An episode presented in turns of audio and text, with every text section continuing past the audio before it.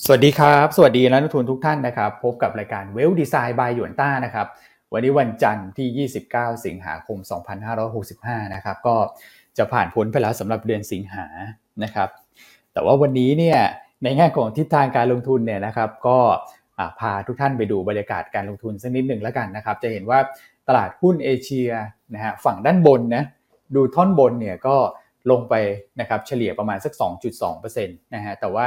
เอเชียด้านล่างที่เปิดมาเนี่ยก็ยังไม่ได้แย่มากนะครับ ก็ลบไปไม่ถึง1%นะครับตระกูล future ต่างๆนะฮะไม่ว่าจะเป็นสหรัฐแล้วก็ยุโรปเนี่ยยังปรับตัวลงต่อนะครับ แน่นอนว่าทุกท่านก็คงจะทราบนะเกี่ยวกับเรื่องของถ้อยแถลงนะครับของประธานเฟดที่ออกมานะฮะเดี๋ยวเรามาแกะให้ฟังนะทีละท่อนทีละท่อนนะเดี๋ยวคุณเดี๋ยวคุณแม็กกับพี่อั้นมาช่วยเล่าให้ฟังนะครับ แล้วก็บทสรุป เรามองอย่างไรกับประเด็นนี้นะครับ แล้วก็ indicator ที่นักลงทุนต้องจับตาเนี่ยมันจะเปลี่ยนแปลงไปจากเดิมไหมนะครับ ก่อนหน้านั้นเนี่ยเราก็บอกว่ามาดูเรื่องของ recession นะครับ เรามาดูเรื่องของตัวเลขเศรษฐกิจนะฮะ แต่ว่าหลังจากนี้เนี่ยดูเหมือนว่าจะกลับต้องกลับไปให้น้ำหนักเกี่ยวกับเรื่องของเงินเฟ้อนะครับ เดี๋ยวมาวิเคราะห์ประเด็นนี้กันอย่างละเอียดนะครับ ส่วนเรื่องของในประเทศนะฮะก็มีประเด็นที่น่าสนใจนะครับ มาในช่วงปิดตลาดวันศุกร์ นะฮะก็คือเรื่องของการปรับขึ้นค่าแรงนะครับ เพราะว่าการประชุมร่วมไตรภาคี 3 ฝ่ายนะครับไม่ว่าจะเป็นฝั่งรัฐบาลนะครับฝั่งในส่วนของผู้ประกอบการนะครับแล้วก็ฝั่งของลูกจ้าง 3 ฝ่ายนะครับคุยกันได้ตัวเลขสรุปมาเรียบร้อยแล้วนะครับสำหรับการขึ้นค่าแรงขั้นต่ำนะฮะแล้วก็น่าจะขยับขึ้นได้ในเดือนตุลานะครับทำไมเราถึงมองว่าประเด็นนี้เนี่ยมันมีความสำคัญนะครับแล้วก็มีผลกระทบเชิงบวกเชิงลบอย่างไรนะครับส่วนปัจจัยที่ต้องติดตามในสัปดาห์นี้ต่อเนื่อง นะครับเราต้องวางแผนใช่ไหมฮะทุกช่วงต้นสัปดาห์เนี่ยเดี๋ยวพี่อันก็จะมาชี้แนะนะครับว่าสัปดาห์นี้มีประเด็นอะไรบ้างนะครับแน่นอนทุกท่านก็คงอยากจะทราบแล้วแหละวันนี้ฉันจะเอายังไงดีนะครับคุณอ้วนอย่าพูดเยอะได้ไหมนะครับอยากจะฟังรายการแล้วนะครับก็รบกวนทุกท่านนะครับกดไลค์กดแชร์ให้กับพวกเราด้วยนะครับวันนี้บรรยากาศดูอึมครึมนะฮะแต่ว่าพอใกล้ตลาดเปิดเนี่ยผมว่าฟ้าเริ่มเปิดแล้วนะ นะครับอะเดี๋ยวมาฟังมุมมองกับพี่อั้นแล้วก็คุณแม็กรอทุกท่านอยู่แล้วนะครับ สวัสดีนะครับพี่อั้นแล้วก็คุณแม็กครับครับสวัสดีท่านนักลงทุนทุกท่านนะฮะรวมทั้งเจ้าหน้าที่ IC ด้วยนะฮะของทางยวนต้าและของทุกๆที่เลยฮะที่ติดตามยวนต้าเป็นประจำนะครับ ครับผมวันนี้หลายๆท่านก็คงแบบต้องรีบเข้ามาฟังอะต้นรายการเนอะวันนี้เราก็จะเจาะลึกตรงประเด็นเลยนะครับว่าการที่คุณโพเวลพูดในวันศุกร์ที่ผ่านมาเนี่ย เอ่อมันมีอะไรบ้างที่เป็นรายละเอียด คุณแม็กเขาก็ไปแงะมาละว่าไอ้แปดเก้านาทีที่พูดเนี่ยพูดอะไรบ้างทำไมในหลาย ๆ สื่อเนี่ย ไม่ว่าจะเป็นสื่อไทยนะฮะหรือว่าบูมเบิร์กลงว่าโหแปดนาทีเก้านาทีเนี้ยมาทำให้เวลของbillionaire ของสหรัฐเนี่ย หายไปหมดเลย หายไปเยอะมากนะฮะ แล้วก็ของไทยเราควรจะกังวลไหม หรือว่าเราจะมีความแตกต่างอะไร หลังจากคุณโพเวลพูดออกมาแต่วันนี้เราจะมาเจาะลึกตรงประเด็นดังกล่าว นะครับทุกท่านเช้านี้เอ่อคงต้องใช้สมาธิในการฟังมากหน่อย ก็คือเราวันนี้เราวันนี้เราจะแบบเจาะเจาะเจาะเจาะเลยนะอ่าใครที่ทานทานกาแฟทำอาหารไปด้วยเลี้ยงลูกไปด้วยเดี๋ยวจะจดไม่ทันนะให้เตรียมไดอารี่ขึ้นมา เตรียมขึ้นมาเลยตั้งแต่ต้นรายการนะครับผมโอเคอะส่วนมุมมองของอันพูดสักเล็กน้อยก่อนละกันสิ่งที่คุณพงศ์พูดนะโดยส่วนตัวอันรู้สึกเฉยเฉยนะยังไงฮะ อันรู้สึกเฉยๆนะ เพราะว่าถ้าเราตามตลาดอยู่แล้วเนี่ย สิ่งที่เขาพูดเนี่ยมันก็เป็นสิ่งที่ตลาด รู้อยู่แล้วนะ เอาจริง ๆ คือแค่แค่คุณโพเวลแปลงร่างเป็นคุณบุลาดเท่านั้นเอง เออเวนเปรียบเทียบน่าสนใจครับผม คือคุณบุลาดเขาพูดอย่างนี้มาอยู่แล้วถูกไหมฮะ ใช่ก็นั้นอันอันก็ยังงงอยู่ว่าทำไมตลาดต้องตกใจขนาดนี้โอเค คือแน่นอนว่าสหรัฐอาจจะมีความคาดหวังมาก แล้วเขาหุ้นเขาเป็นพวกเทคเยอะ ถูกไหมครับ มันก็อาจจะลงแรงหน่อยเนอะแต่ถามว่าถ้ามองภาพระยะกลางถึงยาวเนี่ยการที่เฟดตั้งธงภารกิจจัดการเงินเฟ้อเนี่ยครับมันเป็นอะไรที่เซอร์ไพรส์หรือเปล่า ก็อาจจะไม่ใช่นะเขาก็ทำอยู่แล้วใช่ถูกไหมครับเพราะเราก็พูดกันมาตลอดเนอะว่าเฟดเนี่ยก็พูดชัดเจนมาต้องนานแล้วว่าเศรษฐกิจจะถดถอยบ้างไม่เป็นไร แต่ฉันต้องจัดการเงินเฟ้ออยู่นะครับ เพราะฉะนั้นเลยคิดว่าเมื่อวันศุกร์สหรัฐเนี่ยเนื่องจากเป็นวันศุกร์ด้วย แล้วคุณโพเวลพูดเนี่ย ทุกพอมันมีแรงขายทุกคนก็ขายก่อนใช่นะครับ ซึ่งภาพอันนี้มันเกิดขึ้นอยู่บ่อยครั้ง ทุกครั้งที่มีการประชุมสำคัญ เช่นครับก่อนหน้าเนี่ย พอมีประชุมเฟดจำได้ไหมขึ้นดอกเบี้ย น้อยกว่าคาดหรือขึ้นตามคาดโอ้โหดาวโจนส์บวกไปพันหนึ่งเหมือนกัน เพราะว่าทุกคนต้องรีบเร่ง Buy ซื้ on อไง fact เพราะมันเออครับบายออนแฟกแต่แล้วพอผ่านมาอีกวันหนึ่งสองวันข้างหน้าเนี่ยโอ้ย ดอกเบี้ยขึ้นจะกระทบเศรษฐกิจหุ้นมันก็ลงมาแรงนะกลับไปที่เดิมอะครับนะครับเพราะฉะนั้นเลยคิดว่าการเคลื่อนไหวของตลาดหุ้นสหรัฐวันศุกร์วันเดียวเนี่ย ไม่ได้เป็นอะไรที่มันชี้วัดได้ขนาดนั้นนะเราต้องรออืมรอก่อนเพราะวันศุกร์เนี่ยอารมณ์เหมือนอารมณ์พาไปอะคุณนึกออกไหมทิศจริงทางฮะพาไปอารมณ์พาไป เพราะฉะนั้นถ้าคนที่ถือสถานะช็อตเนี่ย อันว่าวันนี้ถ้าลงอืมถ้าแต่เพื่อนถ้ามันลงแรงเนาะหรือว่ากระเพื่อมจากเรื่องดังกล่าว ก็น่าจะเป็นโอกาสที่จะปิดทำกำไรช็อตอืม ครับผมนะครับเอ่าแล้วก็หาอืมจังหวะอืมกลับมาเพิ่มรองเพราะฉะนั้นเช้านี้คุณพี่พัทราผลถามว่าไดอารี่สีอะไร เอออันคิดว่าถ้ามันสีอะไรเปิดฮะแล้วมันลงมาลงมารับข่าวแล้วเนี่ย หรือพันผวนลงเนี่ย อันใช้เล่มอือฮึสีเขียวนะ ยังสีเขียวเหมือนเดิมครับผม ใช่ อันคิดว่ามันอืมเป็นโอกาสซื้อมากกว่าเนอะแล้วแล้วเดี๋ยวเราจะมาลงรายละเอียดให้ว่าทำไมมันแตกต่างละกัน คือทุกประเทศมันก็ไม่ได้ต้องครับเคลื่อนไหวในทิศทางเดียวกันหมดของเราควรจะลงน้อยกว่า อืม ครับผมนะครับอืมโอเคอะโอ้โหเช้านี้ประมาณครับนี้ก่อนเนอะทุกท่านน่าจะแบบครับ พอจะเห็นทิศเห็นทางภาพละนะเห็นทิศทางเห็นใช่ภาพพี่อัแล้วนว่าเราไม่ได้ไปตกใจอืมอะไรมากมายนะ อืมครับผม นี่เอาส่วนครับส่วนผมสรุปขึ้นมาเล่าให้ฟังก่อนเลยนะ แล้วเดี๋ยวค่อยขยายความ อืม ใช่ครับผมใช่อันคิดว่าทุกคนวันนี้ก็อยากจะรู้ไงว่าเรามองยังไง สิ่งที่ครัคุบณโปรเวลพูดก็เฉลยให้ตั้งแต่ช่วงต้นรายการเลย แต่ของอืมดีก็ยังมีอยู่ในช่วงกลางรายการนะ ใช่ฮะ มีเพียบเลยฮะ โอเควันนี้อะเดี๋ยวให้คุณแม็กครับไปเจาะลึกกันต่อฮะ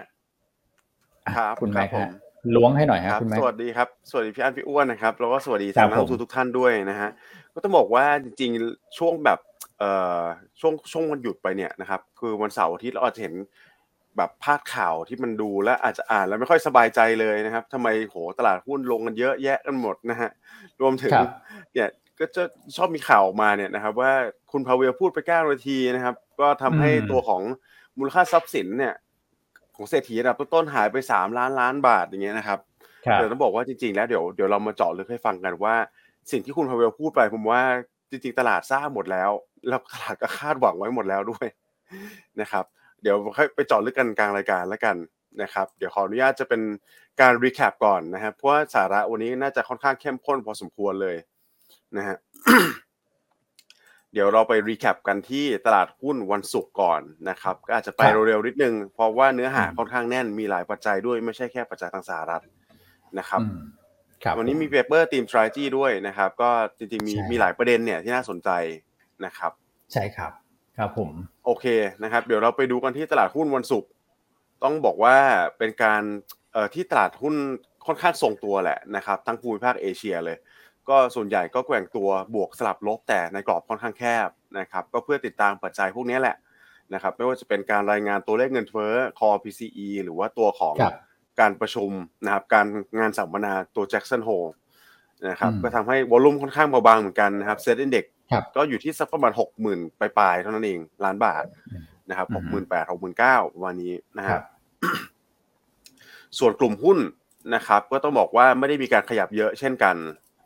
นะครับใช่แต่ครับ recap เล็กแคบๆๆให้ฟังสั้นๆแล้วกันใช่ครับว่าอือฮึมีอยู่ประมาณสักสี่กลุ่มที่เห็นผมเห็นเคลื่อนไหวได้ค่อนข้างโดดเด่นกว่าตลาดครับนะครับ ก็หนึ่งเลยจะเป็นตัวของอิเล็กทรอนิกส์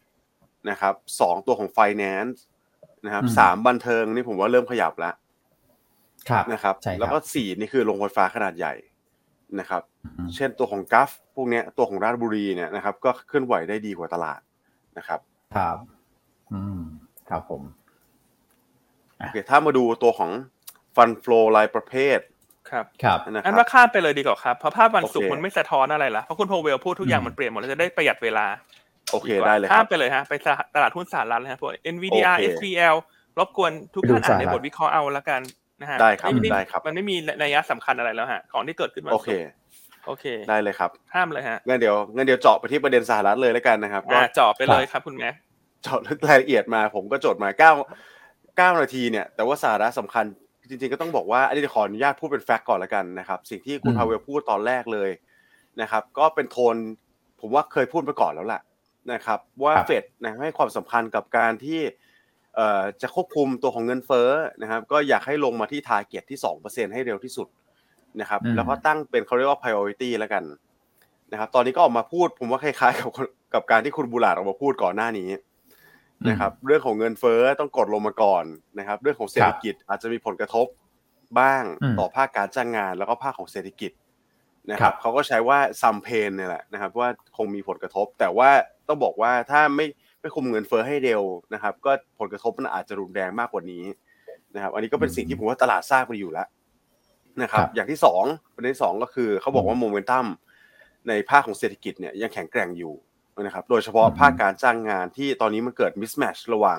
ตัวของ supply กับ demand อยู่ แล้วก็หน้าที่ของเฟดนะครับที่เขาพูดอีกอย่างหนึ่งก็คือว่าต้องทำยังไงก็ได้ให้ตัว supply กับ demand เนี่ยมัน match กันครับ พูดในอีกระยะหนึ่งก็คือต้องทำยังไงก็ได้ให้ demand มันถูกกดลงนะครับ ตอนนี้เพราะว่า supply มันไม่ได้เยอะ ก็ต้องกดตัว demand อืมลงในการขึ้นอัตราดอกเบี้ยไปให้เร็วเนี่ยแหละนะครับครับอะถัดมานี่ผมว่าเป็นเรื่องที่มันมันเกิดขึ้นอยู่แล้วนะครับ คือที่พูดมาก่อนหน้านี้ อันนี้เป็นแฟกต์นะฮะแต่ว่าถัดไปนะครับ ก็ต้องบอกว่าประเด็นสำคัญเลยที่ผมว่าตลาดอาจจะมองว่าเป็นลบเนี่ยเขาบอกว่าเราอืมเห็นการขึ้นอัตราดอกเบี้ยที่สูงมาสองครั้งแล้วใช่ไหมครับ ก่อนหน้านี้ครับ เขาบอกว่าอืมอาจจะเห็นเขาเรียกว่า another unusually large นะครับตัวของอืมการขึ้นอัตราดอกเบี้ยครั้งต่อไป เพราะว่าตีความอีอืกมอย่างหนึ่งก็คืออาจจะเป็น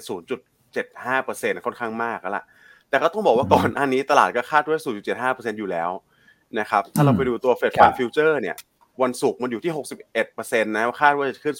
0.75นะครับวันนี้คผรัมบเปิดดูตอนเช้าเนี่ย 64 เอง ก็ไม่ได้ปรับอืมตัวขึ้นเพิ่มขึ้นมากมายขนาดนั้นเลย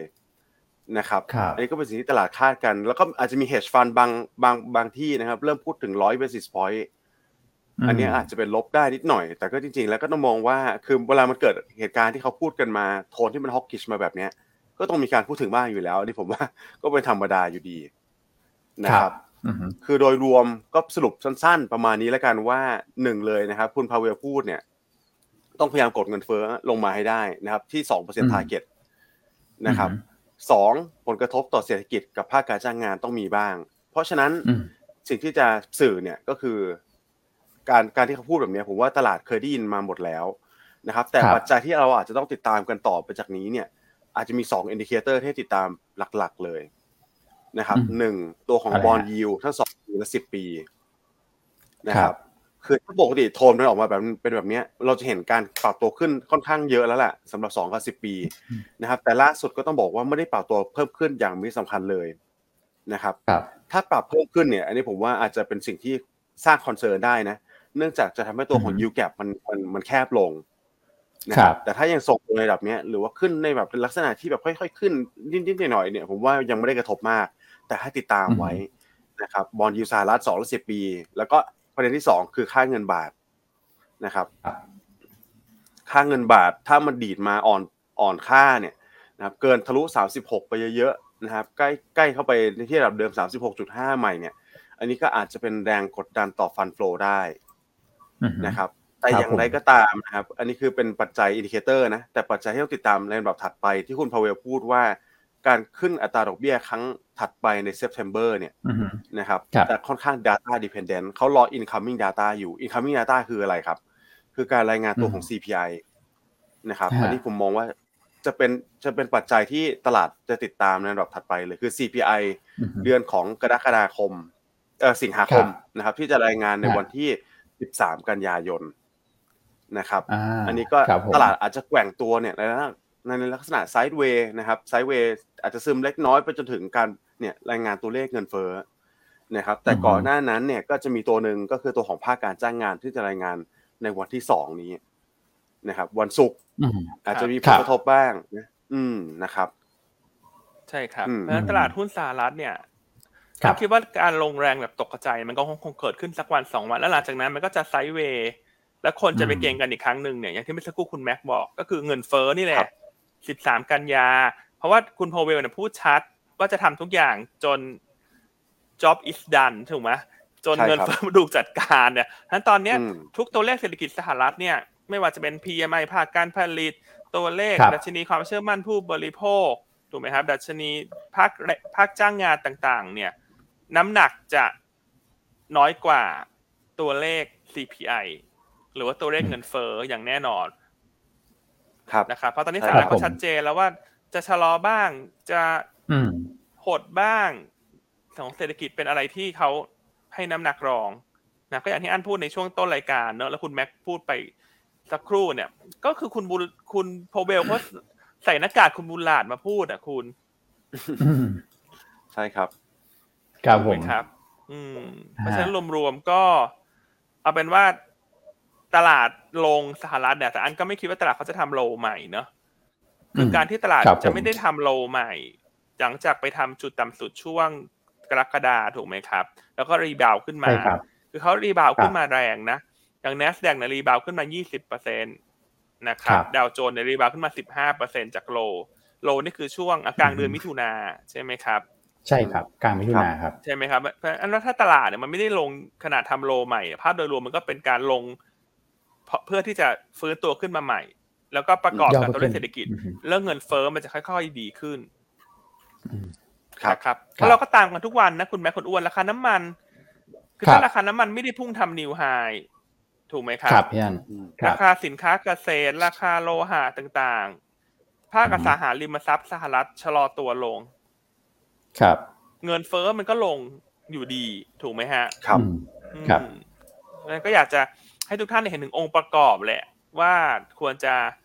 วางกลยุทธ์อย่างไร และแต่ละวันสำคัญเนี่ยมีอะไรบ้างนะฮะก็ครับวงไว้ในปฏิทินเลย 13 กันยา CPI สหรัฐเงินนะฮะเงินเฟ้อสหรัฐแล้วก็ 21 กันยาประชุมเฟดประชุมซึ่งเฟวันดที่ครั13บกันยาเนี่ยมีความสำคัญมาก เพราะถ้าเงินเฟ้อออกมาอืมแล้วลง ทีนี้คนก็จะคไปรับเก่งกันละว่า 21 กันยาโอ้ยตายแล้วอย่างนี้ขึ้น 75 ต่อให้ 75 ก็ครั้งสุดท้ายแล้ว ครั้งต่อไปมันก็จะต้องไม่ 75 แล้วมันต้องต่ำกว่า ครับใช่ไม่แต่ปรากฏการณ์ที่เกิดในวันศุกร์ที่ผ่านมาจะไปเกิดอีกครั้งหนึ่งวันที่ 21 กันยา อืม ก็คือพอขึ้นดอกเบี้ยตามค่าหรืออาจจะสมมติแต่ถ้ามาออก 50 ตังค์เนี่ยเดี๋ยวอะคนครับเกิดเกิดอาการคนไล่ซื้อแบบบ้าคลั่งนะ แบบเสียสติอืมวันหนึ่งแล้ววันถัดไปก็อาจจะลงกลับมานะครับเออเพราะใช่ ฉะนั้นอย่าไปวัดดัชนีเพียงแค่วันเดียวเพราะมันเกิดเหตุการณ์อย่างนี้หลายครั้งแล้วสำหรับตลาดหุ้นทั่วโลกในปีนี้ ครับครับผมนะครับเพราะเห็นหลายท่านถามมาว่าจะ Black Friday ไหมอันคิดว่าไม่ฮะคำว่า Black เออจะ Black Monday ไหม Black เพราะว่า Black Monday Monday คือดัชนีมันต้องลงแบบห้าเปอร์เซ็นถึงสิบเปอร์เซ็นขึ้นนะ ซึ่งมันอือฮึเอเชียเช้านี้ก็ลงสองเปอร์เซ็นต์เองฮะอืมอืมนะครับไม่ครับผมคือคือคืออย่าใช้คำว่า Black Monday มันจะมันจะทำให้ ท่าท่านรู้สึกหดหู่เนอะคือการลงหนึ่งถึงสองเปอร์เซ็นต์ใช่เป็นเรื่อครังบปกติสำหรับตลาดหุ้นในปีนี้ ถ้าคำว่า Black ครับ Monday นี่ต้องแบบเซอร์กิตเบเกอร์อะไรอย่างนี้นะในในความเห็นของอันนะอืมจะอาจจะไม่ใช้คำนั้นนะแค่คิดว่ามันขึ้นมาเยอะ รีบาวมาเยอะอะใช่คุณครับโทเวล มาใส่หน้ากากคุณ บุหลานะฮะบูลาดอืมเอ่อคนก็อาจจะอ่าฮะตกใจหน่อยว่าทำไมคุณพี่เขาปครักบติจะพูดอะไรกลางๆ รอบนี้มาแรงหน่อยนะครับอืมครับแล้วเดี๋ยวให้คุณครัแม็บกมาเล่าด้วยว่า ถ้าไปดู indicator อื่นๆเนี่ย เอ่อตัว bond อือฮึ yield อะไรอย่างเงี้ย มันก็ไม่ได้ครับสร้างแรงกระเพื่อมอะไรมากมายนะ ครับผมอืมครับอะโอเคครับเดี๋ยวให้คุณแม็กต่อ ได้ครับ ผมลืมพูดไปประเด็นหนึ่งพอดีเลยครับ พอพี่อันพูดแล้วผมนึกได้เลยนะครับ ว่าสิ่งที่คุณพาเวลพูดเนี่ย ว่าการรายงานตัวคอคอ PCE เนี่ยผมแตะไปนิดนึงเลยแล้วกันนะครับ ว่าอือฮึวันศุกร์อะคอ PCE ออกมาดีกว่าคาดนะ ตลาดคาดอืมบวกสู4.7ใช่ไหมครับ แต่ว่ามันรายงานออกมาบวก4.6 year on year นะครับอืมแล้วก็ 0.1%มันออนมันนะครับก็ดีกว่าตลาดคาดที่ 0.3 เนี่ย แต่คุณพาเวลเขาแตะไว้นิดนึง บอกว่าทั้งๆที่การรายงานตัว core PCE ออกมาดีกว่าคาดเนี่ยนะครับเขาบอกว่ามันเป็นสิ่งที่ตลาดเวลคัมอยู่แล้วนะครับคือเป็นสิ่งที่ดี แต่อาจจะไม่เพียงพอในการระยะเวลาแค่หนึ่งเดือนเนี่ยที่จะมาแบบเอ่อทำให้การตัดสินใจของเฟดเปลี่ยนไป แต่ผมอาจจะตีความอย่างนี้แล้วกันว่าหนึ่งเดือนไม่พอเนี่ยสองเดือนเนี่ยน้ำหนักมันอาจจะเพิ่มขึ้นนะนะครับถ้าสองเดือนก็คือตัว CPI อะซึ่งมันเป็น ซึ่งผมว่า PCE มันสอดคล้องมันมันไปตามกันอยู่แล้ว แต่ CPI จะรายงานก่อนนะครับก่อนครับถ้ามาสองเดือนแล้วมันเป็นปัจจัยที่ทำให้เฟดเริ่ม convince ได้แล้วเนี่ยนะครับ เราอาจจะเห็นอะไรที่เป็นเซอร์ไพรส์ก็ได้นะครับ เพราะ 0.75 ตอนนี้ทุกคนคาดไว้หมดแล้ว ผมต้องเรียนอย่างนี้ก่อนแล้วกันอืมนะครับ ตลาดอืม hawkish หมดแล้ว ทุกคนคิดว่าครับตลาดเอ่อเฟดจะ hawk หมดแล้วนะครับสิ่งที่ดีอืมอย่างหนึ่งคือ ถ้าตลาดหุ้นปรับฐานลงมารอบเนี้ยนะครับ คนคนจะไม่กลัวแล้ว ในการ hawk มากกว่าเดิมถูกไหมครับเพราะคนจะระวังคนจะกลัวแบบคิดว่าเป็นภาพนี้ก่อนอยู่แล้ว แต่ถ้ามันมีอืมอะไรที่มันเป็นเซอร์ไพรส์เชิงบวกให้ตลาดได้เนี่ย ผมว่าครับตลาดจะรอเล่นเลย เรื่องประเด็นต่างอืมๆนะครับอืมอืมอืมเพราะฉะนั้นก็อืมอย่างที่บอกอย่างที่เรียนนะครับ indicator ที่ให้ระวังครับเนี่ยอะเราอาจจะดูประกอบการตัดสินใจการลงทุนได้ คือตัวของ bond yield นะแล้วก็ตัวของค่าเงิรับนะครับถ้าไม่มีอะไรที่ผิดไปมากกว่าปัจจุบันเนี่ยนะครับก็อาจจะไม่ต้อง panic มากนะ ไม่ต้องไป panic ครับตามเขานะครับ โดยเฉพาะเนี่ยหุ้นฝั่งเอเชียเหนือ หรือว่ายุโรปหรือสหรัฐเนี่ยเราอย่าไปดูอย่าไปอิงกับดัชนีพวกนี้ตอนนี้นะครับอืมถ้าเราดูปัจจุบันเนี่ยฮ่องกงนะครับ ตัวของจีนตัวของสิงคโปร์ตัวมาเลเนี่ย มาเลปกปิดเปิดเอ้ยเปิดไปบวกเอ้ยลบแค่0.4เปอร์เซ็นต์เองนะครับอืมใช่ใช่ไหมครับอะเพราะฉะนั้นเดี๋ยวอืมอันจะขอลงรายละเอียดนิดนึงคุณแม็กว่าครับทำไมผมเช้านี้เอเชียเหนือมันจะลงแรงครับเพราะฉะนั้นเราเนี่ยอยู่ในเอเชียใต้นะ เวลาเราดูอินเด็กซ์เราต้องลดทอนผลกระทบอืมสาเหครัตุบที่เอเชียเหนือลงแรงเพราะอะไรฮะ อันที่หนึ่งเทคเยอะ ถูกไหมฮะครับเทคเยอะดอกเบี้ยขึ้น หุ้นสหรัฐ n a s d a q ก็ลงเยอะกว่า เพราะเทคเยอะ คือเวลาดอกเบี้ยมาครับตึงตัวมาเทคไปก่อนเทคไปก่อนโกรดไปก่อนอืมนะครับ อันที่สองเนี่ย ประเทศในฝั่งเอเชียเหนือเช้านี้มีอีกประเด็นหนึ่งกดดันก็คือ เรื่องของปัจจัยการเมือง หลังจากครับมีเรือรบของสหรัฐเนี่ยเอ่อวิ่งเข้ามาเนอะในบริเวณใกล้ๆกับช่องแคบไต้หวันอืมนะครับเพราะฉะนั้นสองเรื่องเนี้ยมันทำให้เอเชียเหนือเช้านี้เอา underperform ตลาด แต่ของไทยเราล่ะ ไทยเราต่างชาติเขามองยังไงฮะว่าเราเป็นอะไรเราเป็น value play ครับผมใช่ครัเราบเป็น value play แล้วถูกไหมฮะเรามี tech ไหมฮะ ไม่มีเราไม่มี tech น้อยเทคมากเราเลมียน้อยมากครับเทคเราคืออิเล็กทรอนิกส์ ถูกไหมฮะถ้าถ้าท่านไทยมีครัอิบเล็กทรอนิกส์วันเนี้ยก็ต้องยอมทำใจว่ามันจะลงครับแรงกว่าอือฮึเซกเตอร์อื่น เพราะมันเชื่อมโยงเยอะถูกไหมครับแล้วของเรามีอะไรฮะพวกหุ้น growth หุ้น growth เราที่ถูกเก็งกำไรขึ้นมามากในช่วงก่อนหน้าคือพวกดิจิ t a ลทรานส์ฟอร์เมชันเพราะฉะนั้นวันเนี้ยครับการปรับฐานของตลาดหุ้นไทยเนี่ยก็จะไปกระจุกตัวในกลุ่ม tech ที่เป็นดิจิ t a ลทรานส์ฟอร์เมชันอิเล็กทรอนิกอืมนะครับแล้วก็พวกหุ้นที่เป็น PE สูงสูงๆเนี่ยที่ขึ้นมาเก็งกำไรก่อนหน้าเยอะๆก็คง ต้องโดนเยอะหน่อย แต่ว่าองค์ประกอบครับอื่นๆ ของอินเด็กซ์ล่ะ พลังงาน ธนาคาร ค้าปลีก ท่องเที่ยวอืมพวกนี้มันก็เป็น value play หมดนะ เพราะฉะนั้นครับของใช่เราครับวันเนี้ยถ้าเอเชียเหนือจะลงสักสองเปอร์เซ็นบวกนิดหน่อยเนี่ย ของเราอันว่าถ้าลงเกินหนึ่งจุดห้าเปอร์เซ็นเนี่ย เป็นจังหวะเข้าไปซื้อเล่นดีเปล่าถือว่าลงเยอะไป ถือว่าลงเยอะไปนะครับอืมครับ ครับผมอื มอะมีครับอ้วนคุณแม็กมีเสริมไหมฮะ ผมเสริมนิดเดียวครับ คือคือผมผมเสริมมุมมองพี่อันว่าในแง่ของดาวไซด์ที่เอ่อตลาดหุ้นจะพักฐานรอบนี้เนี่ยคือมันมีความเหมือนผวนแหละนะครับแต่สิ่งที่พี่อันบอกเมื่อกี้เนี่ยก็คือเอ่อตลาดหุ้นสหรัฐเนี่ยยังเชื่อว่ายังไงก็ผ่านจุดต่ำสุดไปแล้วอะนะครับ เพราะว่าในเดือนมิถุนาเนี่ยมันเป็นครั้งแรกที่เขาขึ้นดอกเบี้ย 75 basis point แล้วก็มีการปรับพอร์ตกันกันค่อนข้างเยอะนะครับ ซึ่งตอนนั้นเนี่ยผมจะให้เห็นภาพนี้นิดเดียวนะครับ อันนี้คือ ไปมีมีมีภาพอยู่ในในลิสต์แล้วมันก็เด้งขึ้นมาพอดี แล้วผมก็เอ๊ะไปดูตอนนั้นเนี่ยปีหน้าเนี่ยดอกเบี้ยเนี่ยเขามองกันที่4ถึง4.25เลยนะนะครับอ่าแต่ว่ารอบอันนี้คือเยภาพรับเดิมนะวันที่สิบสี่อันมินี้ถุคือนาภาพเดิมอ่าใช่ครับ14มิถุนาครับ14มิถุนานะที่ผ่านมา คือตอนนั้นเนี่ยมองแบบโอ้โหดอกเบี้ยไปไกลมากนะครับ แต่ภาพล่าสุดก็คือภาพนี้นะครับ ก็เต็มที่ก็คือปีหน้าเนี่ยประมาณสัก4% แล้วเรากลัวรุนแรงถึงขั้นว่าแบบโอ้โหบางคนมองแบบโอ้จะขึ้น1%จะไปแบบไกลกว่านี้ขึ้นแบบเหมือนดอกเบี้ยขึ้นไม่มีที่สิ้นสุดมันไม่ใช่ขนาดนั้นนะครับคือดอกเบี้ยมันก็ต้องปรับขึ้นไปแหละนะเราก็ไม่ได้มองว่าดอกเบี้ยมันจะมันจะต้องชะลอการปรับขึ้นหรือว่าจะปรับตัวลงตามมานะครับ แต่จะให้เห็นภาพว่า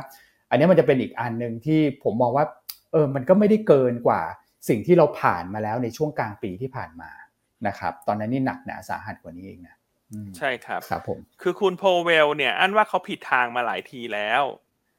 เพใช่ราะฉะนั้นรอบนี้เนี่ยครับเหมือนเขามากำราบอะคุณ ถูกไหมครับอ่าเออเพราะครับว่าผมเงินเฟ้อเนี่ย ส่วนหนึ่งนอกจากมันเกิดจาก cost push ถูกไหมฮะ ราคาครับพลังงานขึ้นอะไรด้วย มันเป็นเรื่องของจิตวิทยาเลยนะคุณแม็กคุณอ้วน คือครับถ้าทุกคนครับคิดว่าพี่อันเงินเฟ้อยังไม่จบ ครับ ภาคธุรกิจหรือว่าอื่น ๆ เนี่ย เขาก็จะอือฮึตั้งราคาขายล่วงหน้าไง ตั้งราคาขายเวลาจะก็คือขึ้นขายไปสินก่ค้าอนก็จะตั้งแพงขึ้นแพงขึ้นแพงขึ้นใช่เพคราะรับว่าฉันคิดว่าเงินเฟ้อใช่ครับมันยังไม่จบ เพราะฉะนั้นอืมคุณโพวิอืลมรอบนี้เนี่ย แน่นอนว่ากำราบต้องกำราบให้อยู่ก็ต้องพูดลักษณะนี้อยู่แล้ว คือคนที่จะเข้าใช่ไปซื้อเก็งกำไรอสังหาเงี้ยก็จะได้เบาอืมๆถูกไหมฮะครับใครซื้อใช่เสร็จครับจะไปปล่อยเช่า เพราะคาดหวังว่าดีมานเช่าจะมาก ก็ต้องเบาครับเบาเพราะเดี๋ยวห้องท่านอืมจะว่างไม่มีคนเช่าแล้วท่านตั้งราคาโขกครับโขกเลือดโขกอืมเนื้อมากเกินไป อืม ถูกไหมฮะใช่ครับถูกฮะอย่างอย่างอืมผมจะขอพี่อันขึ้นเงินเดือนนี่ผมก็ไม่กล้าแล้วฮะเพราะดูแล้วถูกไหมไม่งั้นเนี่ยถ้าเกิดเขาไม่กำลาบเนี่ย แรงงานก็จะแบบเอ้ยฉันขอขึ้นไปเรื่อยๆอะนะครับมันก็จะมีผลเหมือนกันนะค่าจ้าง เพราะฉะนั้นเนี่ยวันศุกร์นี้นอกจากดูอัตราการว่างงานดูตัวเลขการจ้างงานพี่อันบอกว่าต้องดูค่าจ้างแรงงานแล้วนะต้องให้ความสำคัญกับตัวเลขตัวนี้แหละค่าจ้างแรงงานรายชั่วโมงเนอะมคือตอนเนี้ยรายชั่วโมงอะไรก็ตามครับตัวเลขที่มันจะ ตีความว่ากระทบเงินเฟ้อเนี่ยสำคัญกว่าตัวเลขที่อืมกระทบภาคเศรษฐกิจ ครับครับ อืมอืมอืมอืมครับผมนะครับอืมครับอ่า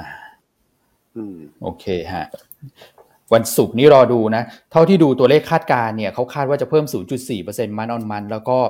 5.3%เยียร์เยียนะครับ อันนี้คือรอบเดือนสิงหานะครับ ซึ่งก็คาดการณ์ใกล้เคียงกับรอบเดือนเอ่อกรกฎาคม แต่จะเห็นว่ามันออนมันเนี่ยคาดลดลงนิดนึงนะ นะครับรอบก่อนเนี่ยขึ้น 0.5 month on month รอบนี้ 0.4 month on month รอติดตามครับ ถ้าเกิดว่าตัวนี้มัน drop ลงมาก่อนก็อาจจะพอช่วยได้ก่อนที่จะไปถึงวันที่ 13นะซึ่งวันที่ 13 กันยาเนี่ยฟังจากคุณแม็กโทนสัปดาห์ที่แล้วเนี่ยแกะตัวเลขบ้านอะไรแบบโอ้โห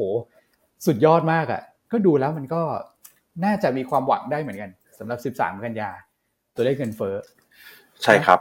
อืมเดี๋ยวไปรอดูกันผมว่าคือครับคือคือโทนอย่างที่อาจจะแบบ recap ให้นักลงทุนฟัง เพราะว่าผมคิดว่าปัจจัยนี้ที่พี่อันพูดมาค่อนข้างสำคัญนะครับ ว่าอืมตัวของตอนนี้ตลาดครึ่งปีหลังเราจะเห็นสลับกันเล่นใช่ไหมครับบางบางช่วงเล่น recession fear บางช่วงเล่น inflation fear ตอนเนี้ยผมว่าจากปัจจุบันเนี่ยนะครับนับไป3อาทิตย์ถึง FOMC เนี่ย ตลาดจะกลับมาเล่นเรื่อง inflation fear ก่อนอืมนะครับแล้วครับพอพ้นตรงนี้ไปแล้วเนี่ยค่อยมาคอนเซิร์นกันเรื่อง recession อีกรอบหนึ่งเพราะทนมันเป็นแบบเนี้ยอืมนะครับ แล้วก็ อยากจะพูดต่ออีกนิดนึงนะครับ เรื่องของที่พี่อันพูดเรื่องของมาคุณพาเวลต้องออกมากำราบเนี่ยเขาพูดในในสปีชด้วยนะครับอืมว่าสิ่งที่เขากังวลเป็น3 lesson ที่เฟดเจอมาเนี่ยนะครับ อาจจะไม่ใช่เทอมเขานะก่อนหน้าเนี้ยคือต้องทำให้ market expectation กดลงอืมนะครับใช่ครับอืมต้องกด market อืม expectation ลงตัวของ inflation expectation อันนี้อาจจะเป็นอีกอินหนึ่งอินเด็กที่ไปติดตามดูได้นะครับ ไม่ว่าจะเป็น 2 ปี 5 ปี 10 ปีเนี่ยตัว break even inflation เนี่ยนักลงทุนไปไปไปตามดูได้นะครับ ถ้ามันเริ่มครับลงเนี่ย มันก็จะเป็นบวกอยู่แล้วต่อตลาดอืมนะครับอืมเขาก็ต้องพูดอย่างนี้แหละ เรื่องภาคภาคแรงงานหรือว่าการสินค้าที่ตั้งราคาสินค้าขายเนี่ย มันจะได้แบบดูซอฟลงมาหน่อยนะครับครับแต่อืมแต่แต่ก็ประมาณนี้แล้วกันคือแชร์แชร์ประมาณนี้ในในแง่ของคุณพาเวลเนี่ยอือฮึนะครับ ก็ต้องบอกว่าเขาพูดมาในโทนที่แบบเหมือนเอื้อตลาดมาเยอะแล้วนะครับ อาจจะเก็บครับกดพอสมควรก็เลยมาขอฟันสักรอบหนึ่งก่อนนะครับอืมอืม ผมว่าจะได้ชัดเจนนะ รอบเนี้ย อืมนะครับ โอเคอะทุกท่านเห็นภาพแล้วฮะ เรื่องเฟดพี่อันครับผมครับชัดก็มากๆน่าจะเห็นครับภาพเคลียอืร์มมากนะ เพราะวันนี้เราใช้เวลาเรื่องเฟดพอสมควรเลย ครึ่งรายการครับผม ใช่นะครับ คืออมไม่อยากให้ตกใจมากเกินไป เพราะว่าถ้าตามตลาดทุกวันเนี่ยอันอ่านข่าวอันยังแบบยังถามน้องๆในทีมเลยว่าเอ้าคุณโพเวลเขาก็ไม่ได้พูดอะไร แบบว่าครับ ในสิ่งที่เราไม่ได้คาดหรือเปล่า อะ มันก็เดิมอืมๆเดี๋ยวมันก็เดิมๆเนอะเพียงแต่เขาเปลี่ยนบทบาทไงจากสายสายนุ่มนวลนะมาเป็นสายรุนแรงสายกนิลางดๆหนึ่งเออใช่ครับเป็นสายแบบว่าฉันจะกำราบอะเนอะคนก็อาจจะตกใจนะครับ โอเคอะอืมไหนๆก็พูดถึงการประชุคมรับเฟด21 กันยาละสำหรับการครับประชุมครับ ECB นะฮะก็ทุกท่านวันอาจที่จะอยากเท่าไหร่รู้ฮะว่าเมื่อไหร่ก็ให้จดเอาไว้เลยอืม8กันยาเนอะวงไว้ในปฏิทิน นะครับครับ8กันยา ECB รอบนี้คาดว่าจะขึ้น 0.5 หรือ 0.75 ตอนนี้ยังก้ามครักึ่บงเปอร์เซ็นต์ครับนะครับ แล้วก็กรงงไทย เนื่องจากครับกรงงวันที่เราเท่าไหร่มักจะฮะเกิดหลังเฟสเสมอเนอะกรงงก็ครับ28 กันยายี่สิบแปดกันยาครับอืมนะครับ คาดขึ้นขึ้น 0.25 ครับ เปอร์เซ็นต์นะครับ ครับผม โอเคเนอะเพราะฉะนั้อืนมประเด็นเฟดน่าจะครบไหมฮะเคลียร์ไหมคุณอ้วนอืมครบผมถ้วนว่านะเคลีคยรับร์นะผมว่า อืม ชัดเจน สิ่งครับที่ต้องติดตามก็ไล่เรียงกันไปใช่นะครับพี่อันใช่เพราะว่าอันนี้มันครับเกิดขึ้นแล้วนะมันจบไปแล้วรอรอมีผลวันนี้ แต่สิ่งที่ต้องติดตามข้างหน้า ให้ไว้หมดแล้วนี่ให้ไปจนถึงนู่นเลยฮะปลายเดือนเลย ที่พี่อันให้ในในจดในเดลี่เนี่ยครับผมใช่ครับครบแล้วฮะพันไดอารี่วันนี้เราก็ยังใช้เล่มเขียวนะ แต่จะใช้เหมือนเดิมนะเขียวอ่อน เป็นเขียวครับเขียวใบตองอ่อน อ่าใบต้องอ่อนเขียวก่ใบนนะตองอ่อน เพราะถ้าต้องให้ตลาดลงโอเคมาก่อนละกันนะครัใช่บ เขียวเออใบอย่าตอเพิ่งงไปสู้ในทันที เออนะฮะก็ให้เลเวลไว้หมดแล้วนี่ เกินหนึ่งจุดห้าเปอร์เซ็นถูกไหมน่าสู้ ถ้าเกิดว่าตลาดปรับฐานลงมาอืมใช่ ซึ่งอ่านคุยกัครับบคุณผมแชมป์ชาวนี่เขาบอกว่าเขามองไว้แนวสรัอบงแนเท่าไหร่วฮะคือพันอืมมันหกร้อยยี่สิบห้าถึงกับพันหกร้อยสิบอืมอืมใช่ คือพันหกร้อยสิบเนี่ยเป็นเคสที่ว่าถ้าระหว่างสัปดาห์ตลาดมันยังไม่ฟื้นแล้วมันยังแฉลบลงต่อเนี่ย อันนั้นก็เป็นจุดที่มันแบ่งรับไปละลอกเนอะ อ่าคือไม่ได้มองว่าวันนี้จะลึงของพันหกร้อยสิบจุดนะฮะต้องพูดให้เคลียร์ก่อนคือคุณแชมป์มองว่าสมมติมันลงมาแล้วมันเด้งแล้วมันยังไม่มีประเด็นบวกแล้วมันแกว่งลงมาเนี่ยอันนั้นคือแนวรับถัดไปนะครับอ่าแต่แนวรับแรกคุณแชมป์บอกว่าถ้ามันลงมาเทสถึงหกสองห้ามันก็มีโอกาสรีบาวแล้วนะครับครับอืมพอดีนะยี่สิบจุดเวลาเวลาฟังก็ต้องฟังให้ชัดเจนนะอันก็พูดเคลียร์มากเดี๋ยวนะตกอกตก ใจใช่เดี๋ยวตกอ่าตกใจเนอะอืมก็ต้องพูดให้ชัดเจนว่าครับเออถ้ามันเกิดการลงมาแล้วมันซึมต่อเนี่ย มันก็จะเป็นรอบๆของเขาอะนะครับอืมครับนะอ่าอืมแต่เรื่องเฟดเรา เราไม่ได้กังวลมากนักละกันนะครับครับอ่าอืมแล้วกลับกลายเป็นว่าถ้าเขากังวลฝั่งนู้นเขาอาจจะมารักฝั่งนี้หรือเปล่า อืมอ่าดูอ่าเพราะประเทศในกลุ่มท่าทางที่ก็ปีเป็นไปได้นะเนี้ย outperform ตลาดนะ อินโดใช่ครับฟิลิปปินส์ไทยเนี่ยนะครับอืมดีกว่าตลาดโดยรวมเยอะ ใช่ฮะ อินโดนี่ดีมากฮะดีดีมากๆปีนี้เพราะเขาอย่างที่เราเล่ากันมาตั้งแต่ต้นปีอะถ่านหินเยอะน้ำมันมีนะครับใช่ครับอะส่วนเช้านี้ราชบุรีประกาศปันผลแล้วฮะคุณแม็กคุณอ้วนอ่ามาแล้วเหรอฮะเท่าไหร่ฮะพี่อันแปดสิบสตางค์ฮะโอ้ครับผแปมดสิบสตางค์นะฮะก็อาจจะอ่อนกว่าที่คาดอือฮึเล็กน้อยเนอะเขาเราคาดประมาณบาทอือฮึหนึ่งแต่ถ้าครับแปดสิบสตางค์เนี่ยก็ดีเวเดนยิวก็ตอนนี้ราคาหุ้นเท่ากี่บาทนะฮะราชบุรีเดี๋ยวดูห้าก่อนนะสิบฮะ ลาดสี่สิบสามจุดเจ็ดสี่สิบห้าครับสามก็ยิวหนึ่งจุดแปดเปอร์เซ็นก็ประมาณสองเปอร์เซ็นอุ๊ต์ยก็เยอะนะดีมที่เก้ากันยาครับผมใช่ ก็รับปันผลไปเถอะครับอ่าเพราะว่าดิจิตัวราชบุรีเนี่ยเป็นตัวที่เราเลือกไว้ตั้งแต่วันอ่าศุกร์แล้ว จริงๆ เลือกต่อเนื่องครับพี่แล้ววันศุกร์เราก็อือฮึเลือกต่อเพราะเราบอกว่าถ้าถ้าคุณโพเวลออกพูดอะไรที่มันออกมาทำให้ตลาดตกใจเนี่ย ยังไงกลุ่ม defensive มันก็เป็นกลุ่มที่ดู strong กว่าอยู่ดี คือเอาครับคือเวลาลงมันก็ควรจะลงน้อยกว่านะครับอืม แล้วก็ติดตามวันพุธนี้เนาะจะมีการประชุมนักวิเคราะห์นะครับอ๋อก็ใช่ยังคารับว่าจะมีการปรับเพิ่มมุมมองต่อกำไรในปีหน้าขึ้น อืม ครับผมอืมโอเคฮะนะครับ โอเคฮะแต่ต่างต่างประเทศ ประเทศครับอื่นเราไม่ได้พูดถึงอะเนอะยุโรปก็ไม่ค่อยมีอะไรเนอะมีแต่เรื่องค่าไฟเนอะตอนนี้อ่านข่าวยุโรปเนี่ยใช่ฮะอืม เรื่องค่าไฟนี่กลายเป็นไฮไลท์ไปเลยครับ ตัวของพลังงานนะ อืมเนี่ยก็ดูจริงๆคอมม o ดิตี้เนี่ยนะครับ ก็อ่อนตัวลงไปเล็กน้อยแหละ หลังจากคุณพาเวลพูดว่าอาจจะมีการกระทบเศรษฐกิจบ้าง แต่ผมว่าก็ยังอืมยืนได้ค่อนข้างดีอยู่นะครับ จริงๆแล้วอะครับครับอืม ตัวของเนี่ยน้ำมันก็เช้านี้ก็รีบาวขึ้นมาอีกแล้วครับ อืมอืมอืมอืมครับผมอะให้เวลาเขาย่อยข้อมูลกันหน่อยฮะในฝั่งสหรัฐอาจจะตกอกตกใจกันไปนะครับพี่อัคนรับบอกแล้ววันสองวันนะครับ อาการน่าจะเริ่มดีขึ้นนะฮะครับ โอเคอ้าว ปัจจัยต่างประเทศว่าไปนะครับ เรื่องของเรื่องของในประเทศไหมแล้วเดี๋ยวเราค่อยไปรวบรัดตอบอถามตอบอะไรกัน แล้วก็ดูภาพตลาดทีเดียวนะครับ คือเรื่องในประเทศเนี่ยผมผมว่ามี 2 เรื่องหลักนะครับ เรื่องแรกก็คือเรื่องส่งออกนะฮะส่งออกเนี่ยต่ำกว่าคาดนะครับ แล้วก็ดุลการค้าเนี่ยติดลบถึงประมาณสัก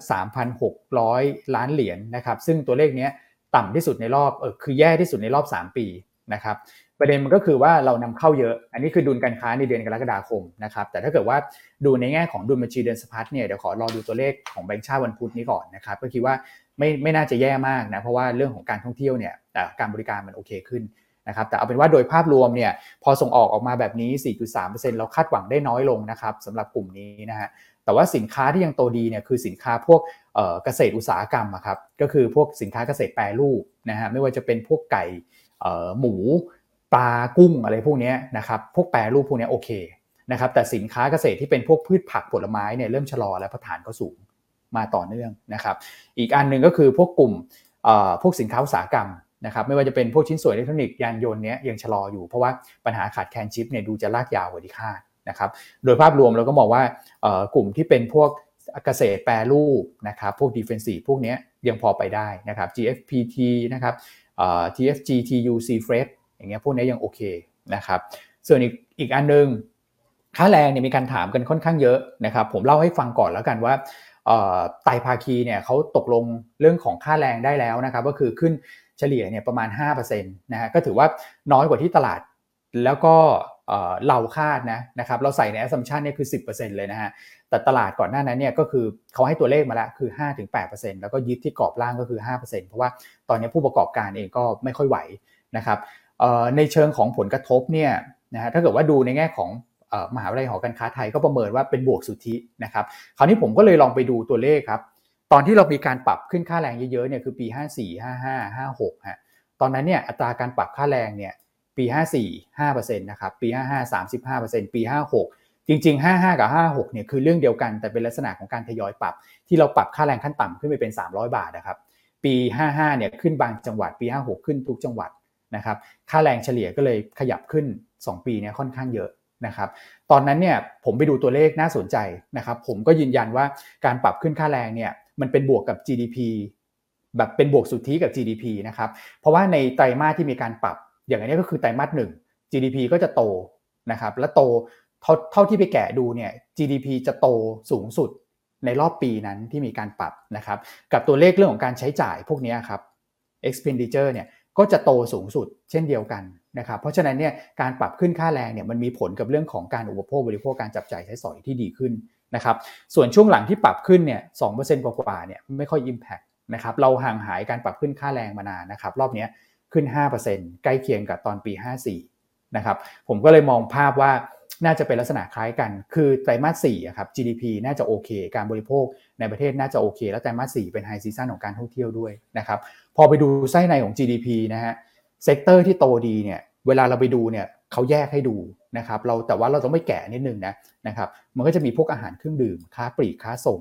อันนี้คือโตดีกว่าค่าเฉลี่ยนะครับในแง่ของการการใช้จ่ายนะครับที่โตดีกว่าค่าเฉลี่ยผมเลือก sector พวกนี้มาให้ อุปกรณ์ซ่อมบ้าน ร้านอาหาร โรงแรม กิจกรรมสันทนาการ แล้วก็กลุ่มการเงินฮะกลุ่มการเงินก็เป็นอีกกลุ่มหนึ่งที่เเราได้คิดว่าได้ประโยชน์ด้วยหรอแต่ไปดูทุกครั้งทุกรอบที่ปรับขึ้นค่าแรงนะฮะ กลุ่มเหล่านี้โตเป็น 10%เยียร์เยียเลยนะนะครับเอาเฉพาะไตรมาสที่มีการปรับ ส่วนกลุ่มที่อ่อนนะฮะมันก็สอดคล้องกับความคิดของนักลงทุนเหมือนกันแหละนะครับสินค้าอุตสาหกรรมนะครับก็คือพวกภาคการผลิตต่างๆนะเพราะว่าค่าแรงเขาขึ้น แล้วก็รับเหมาก่อสร้างนะครับเพราะฉะนั้นเนี่ยผมก็ล้อตามเซกเตอร์ GDP นี่แหละครับก็คืออันนี้ฝั่งบวกฮะด้านซ้ายมือของทุกท่านนะครับแล้วก็ฝั่งลบนะครับแล้วก็ ผลสุทธิเรามองเป็นบวก ไม่ได้มีผลกับ EPS ตลาดนะครับเพราะว่าผมทำตัวเลขมาเนี่ยมันมีผลแค่ 0.4ถึง1%และอย่างที่เรียนคือ EPS ของเรา 97เนี่ยเราทำต่ำกว่าตลาดที่ 103 อยู่แล้วนะครับเพราะฉะนั้นก็เดี๋ยวคือมองเป็นบวกแล้วก็รอแล้วกันนะครับแต่ผมคิดว่าคลมอก็ไม่น่าจะมีปัญหาประเด็นตรงนี้ แล้วก็เริ่มบังคับใช้ก็คือ 1 ตุลาคมครับผมอันนี้คือเรื่องค่าแรงแล้วก็ส่งออก 2 เรื่องหลักของบ้านเราครับพี่อันแล้วก็คุณแม็กครับผม ครับ อืมก็เป็นไฮไลท์เนาะวันนี้ด้วยครับไม่ว่าจะเป็นคุณโพเวล แล้วก็เรื่องของขึ้นค่าแรงถูกไหมครับขึ้นค่าแรงแต่ละกลุ่มแล้วเราก่อสร้างเนี่ยอันนั้นการขึ้นค่าแรงก็กระทบแหละฮะ แต่ว่าถ้าถามว่าตลาดราคาหุ้นตกใจไหมตลาดไม่ได้ตกใจฮะกลุ่มรับเหมาก่อสร้างเพราะกลุ่มรับเหมาก่อสร้างที่ตอนนี้ก็กองอยู่ด้านล่างเนาะจริงครับพวกนี้ลงมาหมดใช่แหละอ่า CK สเต็กอ่าซินเทคเนาะเห็นคนถามช่วงต้นรายการนะครับครับผม อืมครับ อันไม่ได้ตกใจอะไรมากในแง่ของราคาหุ้นละกันนะครับอ่าซินเทคอันก็แนะนำถือต่อไปเนอะเพราะว่าเขาก็คือ story คือคาดหวังว่าภาคอสังหาจะฟื้นเนอะพวกโครงการแนวสูงกลับมาเขาก็จะได้งานจากเอกชนมากขึ้นนะครับ คือ story เรื่องค่าแรงที่เป็นเชิงลบเนี่ยก็อาจจะกระทบในระยะสั้นแต่ในเชิงราคาหุ้น คือมันก็ไม่ได้มีดาวไซด์ให้ลงอะไรเยอะแยะแล้วอะครับ ในกลุ่มสารกลุ่มรับเหมาก่อสร้างนะที่แต่จะเป็นกลุ่มที่ เอาเวลาหุ้นลงมาโดยรวมเนอะลงแรงกลุ่มนี้ก็อาจจะไม่ได้มีเป็นกลุ่มที่คนมาเล่นซื้อรีบาวไงเท่านั้นเองครับ ใช่ครับนะครับครับผมโอเคอะส่วนเรื่องอื่นๆครับผม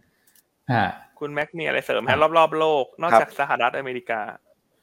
ก็ผมว่าเราไปดูทีม strategy วันนี้ก็ดีไหมครับ paper พี่ครับครับผม paper เรื่องของจีนเรื่อง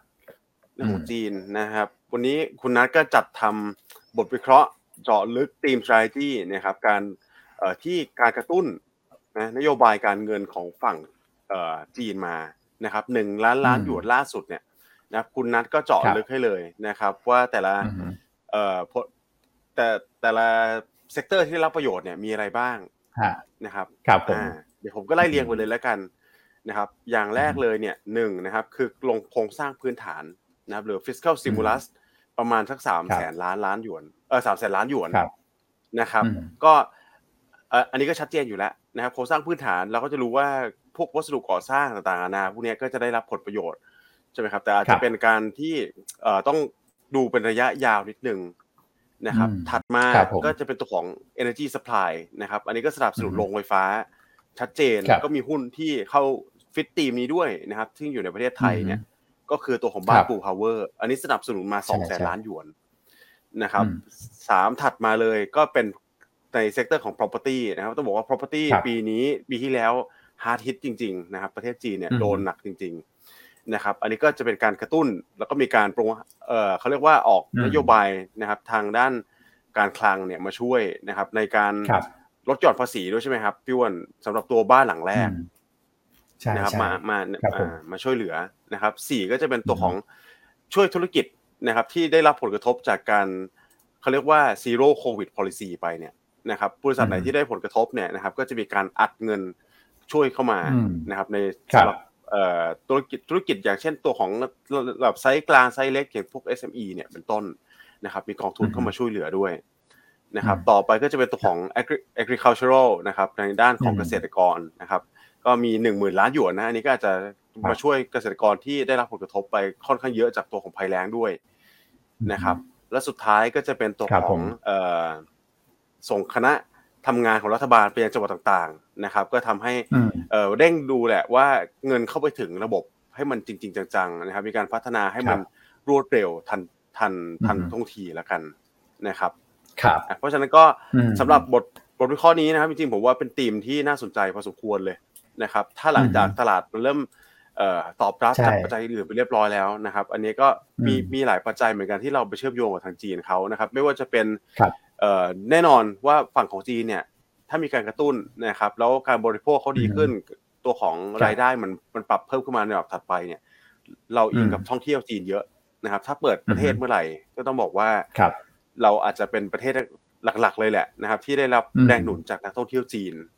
นะครับสองครับก็คือด้านส่งออกส่งออกก็ต้องบอกคว่ารับเราส่งออกไปจีนเนี่ยเป็นอันดับสองของโลกเลยนะครับรองจากสหรัฐอเมริกานะครับอืมแน่นอนว่าถ้าการบริโภคเขาดีขึ้น ส่งออกเราอาจจะดีขึ้นด้วยนะครับแล้วก็สามอืมตัวของ FDI นะครับตัวครับ direct investment เนี่ยบ้านเราก็ได้รับแรงหนุนจากจีนมาต่อเนื่องตั้งแต่ปี 55 แล้วนะครับ สักประมาณไตรมาครัสบละ5,000 ล้านบาทนะครับอืมอันนี้ก็ครับก็ผมเป็นเอาง่ายๆว่าเราเชื่อมโยงกับเศรษฐกิจเขาเยอะแล้วกันผมสรุปประมาณนี้นะครับอืมถ้าเขาดีอืมเขากระตุ้นมาขนาดเนี้ย หนึ่งล้านล้านหยวนนี่ประมาณห้าล้านล้านบาทถือว่าเยอะมากเลยนะครับอืมอืมก็ครับต้องดูว่าเงินเม็ดเงินพวกเนี้ยมันจะไปตอบสนองในในภาคของเศรษฐกิจเร็วมากน้อยขนาดไหนนะครับอืมก็อย่างที่เราครับ recap ไปแล้วหนึ่งเลยโรงไฟฟ้านะครับ ก็เป็นตัวของอืมบ้านปูพาวเวอร์นะครับฮะตัวของความต้องการสินค้าที่เพิ่มขึ้นนะครับ ก็อาจจะมีในส่วนของบ้านปูนะครับ ตัวของลานานะอันนี้ถ่านหินอืมชัดเจนนะครับ วัสดุก่อสร้างอืม SCC นะครับแล้วก็ปิโตรเคมีเนี่ยอาจจะเป็นตัวของ GC นะครับแล้วก็ขนส่งอืมจะเป็นตัวของ Triple I นอกเหนือจากนี้ครับนะครับ เราอาจจะเห็นผลประโยชน์จากที่เขาย้ายฐานการผลิตมาในประเทศไทยด้วยนะครับ แน่นอนอืมนิคมอุตสาหกรรมนะครับ ตัว WHA ตัวอมตะโรจนะนะครับ อันนี้ก็เป็นสามโอเคตัวหลักๆในกลุ่มนิคมอุตสาหกรรมครับนะครับผมอ่า ให้นักลงทุนไปติดตามต่อนะครับในบทวิเคราะห์เอ่อทีม strategy วันนี้คุณนัทกับคุณไบร์ทเนี่ยจัดทำไว้ค่อนข้างดีนะครับไปแง้รายละเอียดมาให้แล้วก็เชื่อมโยงมาถึงที่ตลาดบ้านเรานะครับคราวนี้เรื่องของมาตรการกระตุ้นเนี่ยคุณแม็กพี่อันครับก็ดูเหมือนว่าจะช่วยตลาดหุ้นจีนได้จริงๆนะนะครับเพราะว่าตั้งแต่ประกาศออกมาในช่วงปลายสัปดาห์ที่แล้วเนี่ยเขาก็เคลื่อนไหวค่อนข้างที่จะเอาพฟอร์มตลาดเอเชียเหนือโดยภาพรวมนะครับล่าสุดเนี่ยตลาดหุ้นจีนก็ลงไปแค่สะเอ่อ0.3%นะครับ ฮ่องกงก็ลงไปแค่1%เท่านั้นเองนะฮะเทียบกับตลาดอื่นก็ลงไป2%กว่านะครับตลาดอื่นก็แน่นอนมีเทคเยอะกว่า แล้วก็มันเป็นภาพชัดนะเพราะว่า2ตลาดนี้ก็ valuation ไม่แพงทั้งจีนทั้งฮ่องกงก็ถือว่าเป็นตัวแทนของ value play ในภูมิภาคได้เหมือนกัน ก็แปลว่า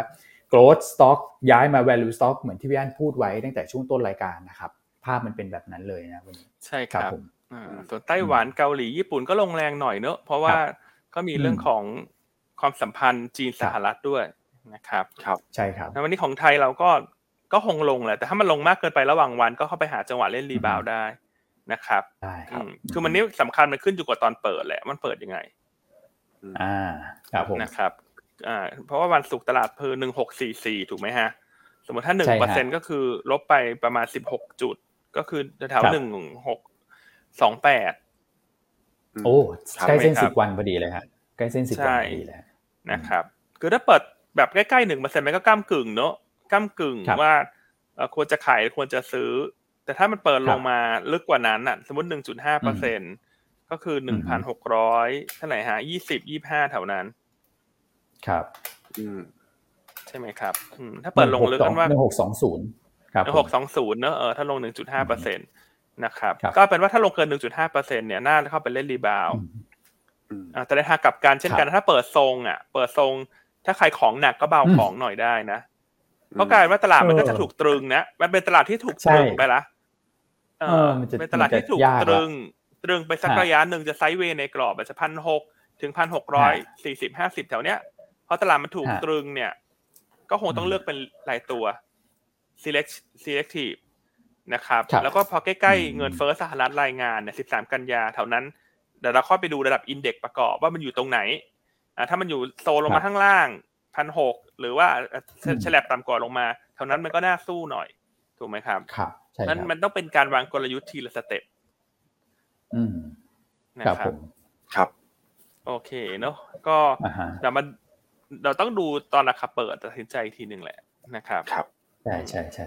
ครับผมแต่ว่าให้ไอเดียไปประมาณนี้สำหรับท่านที่เป็นสาย trade นะอืม นะครับอะนอกจากครับ paper จีนเนอะอันนี้เราก็มี paper หนึ่งไฮไลท์ก็คือบทสรุปนะสวิตฮะแคปอะงาน Smith Cap Day ทั้งหมด 19 บริษัทที่มาให้ข้อมูลเนี่ยเราสรุปไปทั้งหมดเลยครับว่าแต่ละท่านที่มาผู้บริหารระดับสูงท่านให้ข้อมูลอะไรกับเราบ้างนะครับ ก็ท่านที่เป็นลูกค้าเราเนี่ย สามารถติดตามได้เลยวันนี้เรามีการออกบทวิเคราะห์ดังกล่าวแล้ว นะ ส่วนคนที่จะดู ย้อนหลังเนี่ยสาสามารถดูผ่านยูนต้าเนวีได้ แต่ละคนที่เป็นลูกค้าเท่านั้น เช่นกันครับอืมนะครับอืมอ่าส่วนบทวิเคราะห์อื่น ๆ ที่เป็นบทวิเคราะห์รายตัววันเนี้ยท่านสามารถติดตามอ่านเพิ่มเติมได้เช่น Apico High Tech เอ่อ GPSC MC นะครับอ่าก็ลองติดตามดู รวมทั้ง Paper Technical Trading Port ของคุณแชมป์แล้วก็ SBL Idea ของคุณอ้วนด้วย อืมครับผม ใช่ครับ อืมอืมอะ ไปติดตามกันนะฮะ โอ้วันนี้อะดูคุณแม็กข้อมูลแน่นแน่นแน่นมากเลยฮะ ผมว่ามีพี่มีนักลงทุนกดหนึ่งมาครับกดหนึ่งมา เออพี่อันอะเขาไม่เตรียมเรียมากล่ะไม่ไม่เรียกเลขสักทีมีกดหนึ่งมาแล้วอืมเอามีกดหนึ่งแล้ววันนี้หลายท่านเออทำไมนี่ไม่ให้ไม่ให้กดหนึ่งเลยพอดีข้อมูลเยครัอะบเราพี่อยากให้ท่านได้ข้อมูลเต็มๆไงวันนี้เรา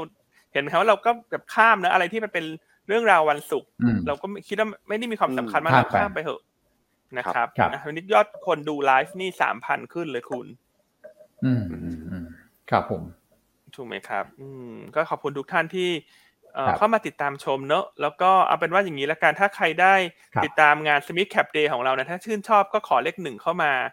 ให้กำลังใจกับทีมงานด้วยเนอะเพราะว่าการจัดงานอืม Smith Cap Day เนี่ย มันก็ได้มีองค์ประกอบหลายส่วนนะไม่ว่าจะเป็นรีเสิร์ช ไม่ว่าจะเป็นฝ่ายครับถ่ายทอดฝ่ายออนไลน์ ฝ่ายทำประชาสัมพันธ์มันก็หลายหน่วยงาน เพราะฉะนั้นก็ขอเลขหนึ่งครับมาเป็นกำลังใจให้กับทุกหน่วยงานของอืมหยวนต้าที่แสนน่ารักเลยละกันอืรวมทั้งครับขอบคุณผู้บริหารของใช่ครับ19บริษัทนะที่หน้าตาหล่อๆสวยๆทุกท่านเนี่ยด้วยเช่นกันอืมนะฮะสุเลดขยอดหนึ่งมาากๆรัวๆเนอะอืมคขรับอบคุณทุกส่วนงานเลย รวมทั้งขอบคุณตัวท่านอืมเองด้วยที่เข้ารับชมรายการ แล้วก็ซัพพอร์ตหยวนต้า ใช่ฮะนะครับอะอืมให้กดเลขครับหนึ่งผมกันไม่งั้น บางท่านบอกโอ้ยฉันไล่ฟังหยวนต้าแล้ววันไหนฉันไม่ได้กดเลขหนึ่งนี่ฉันทานข้าวไม่อร่อยอืมครับนะครับกดกันอะเข้ามาให้ภาพตลาดแล้วคุณแม็กซ์เมื่อกี้อันก็แชร์ไปแล้วเนอะภาพตลาครับดจริงๆภาพตลาดเราน่าจะแชร์ไปค่อนข้างครบถ้วนแล้วล่ะ อาจจะให้เป็นแนวรับไว้แล้วกันใช่ไหมครับพี่อันครับอืม ตามตามนี้เลยนะครับ คือหนึ่งเปอร์เซ็นเนี่ยก็เป็นจุดที่ เป็นเป็นเป็นจุดจุดตัดแล้วกันนะครับ ตอนที่ผมเหลือบไปดูตลาดหุ้นมาเลยบวกเขียวด้วยเฉยเลยนะฮะวันนี้นะครับอันหนึ่งเปอร์เซ็นต์เป็นจุดตัดหนึ่งหกสองแปดนะครับคือถ้ามากกว่านี้ใช่เปิดมาลงมามากกว่านี้เยอะๆนะครับ ที่หนึ่งจุดห้าเปอร์เซ็นต์ก็คือหนึ่งหกสองศูนย์นะนะครับ อาจจะเป็นจุดที่ผมว่าเข้าไปเก็งเพื่อเพื่อ rebound อะระหว่างวันนะครัครับแต่ถ้าครับลงมาไม่ถึงอย่างที่พี่อันบอกนะครับ ลงมาไม่ถึงหนึ่งเปอร์เซ็นต์อาจจะใครมีของเยอะอาจจะลดน้ำหนักไปบ้าง ประมาณนี้ก่อนนะครับ ก็เป็นกลยุทธ์สำหรับวันนี้นะนะครับ แล้วเดี๋ยวเรามาดูกันอีกที คือวันนี้ต้องบอกว่าได้รับ sentiment เชิงลบบ้างอยู่แล้วแหละนะครับ ถึงแม้ว่าอืมจริงๆเราคงไม่ได้ไปอ้างอิงอะไรกับเขาเลยอะนะครับ อืม แต่ก็ประเด็นที่ต้องติดตามอย่างก็อยากอยากจะให้นักลงทุนที่ฟังไม่ทันเนี่ยก็ไปย้อนย้อนย้อนไปฟังได้นะครับ ว่าเราให้ indicator อะไรไว้บ้างนะครับสำหรับการประกอบตัดสินใจการลงทุนในสัปดาห์นี้นะครับครับ โอเคครับผมอืม โอเคอะส่วนหุ้นแนะนำครับนะพี่คอั้รับนวันนี้ก็แนะนำตัวของราชบุรีต่อ ต่อเนื่องครับนะครับเพราะที่เราแชร์กันไปแล้ววันศุกร์ว่า ถ้าจะเอาสักตัวหนึ่งเนอะถ้าแบบคุณโพเวลพูดอะไรที่ตึงมากกว่าคาดเนี่ยยังไงโรงไฟฟ้าก็เป็นกลุ่มที่ defensive เออใช่ป่ะยิ่งโรงไฟฟ้าที่ PE ต่ำครับ คือโรงไฟฟ้าที่ PE สูงอาจจะโดนขายนะเพราะวันนี้แบบกลุ่ม growth มีโอกาสโดนขาย กลุ่ม tech มีโอกาสโดนขายอิเล็กทรอนิกส์มีโอกาสโดนขาย digital transformation มีโอกาสโดนขายถูกไหมครับ แต่กลุ่มที่เป็นครับยูเพย์ PE ต่ำอืมก็จะเป็นกลุ่มที่ดูดีกว่าตลาดนะก็ยังแนะนำราชบุรีต่อเนอะเช้านี้ประกาศปันผลมาละ 80 สตางค์นะดีเวเดนยิวประมาณ 1.8%นะครับครับขายที่ประเด็นสำคัญสัปดาห์นี้คือวันพุธนะฮะติดตามการประชุมนักวิเคราะห์นะครับเรื่องของรายละเอียดเพิ่มเติมหลังจากเข้าซื้อบริษัท Nexif นะฮะซึ่งจะทำให้ port การเติบโตของโรงไฟฟ้าของบริษัทเนี่ยขยายตัวมากขึ้นในปีหน้า ครับอืมนะครับ ก็แนะนำสะสมราชบุรี ส่วนประเด็นหลักที่เป็น catalyst คือการเข้าเซ็ต50อืมนะครับอันนี้คาดประกาศกลางเดือนธันวาคมท่านว่าครับผมครับอะตัวที่สองกับตัวที่สาม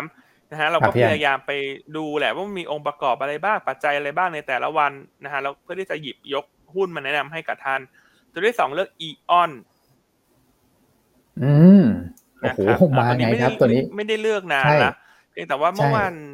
ศุกร์วันเสาร์เนี่ยเราก็มีการประชุมกันเนอะคุยกันอือฮึว่า เอ๊ะ เรื่องค่าแรงขั้นต่ำอย่างเงี้ย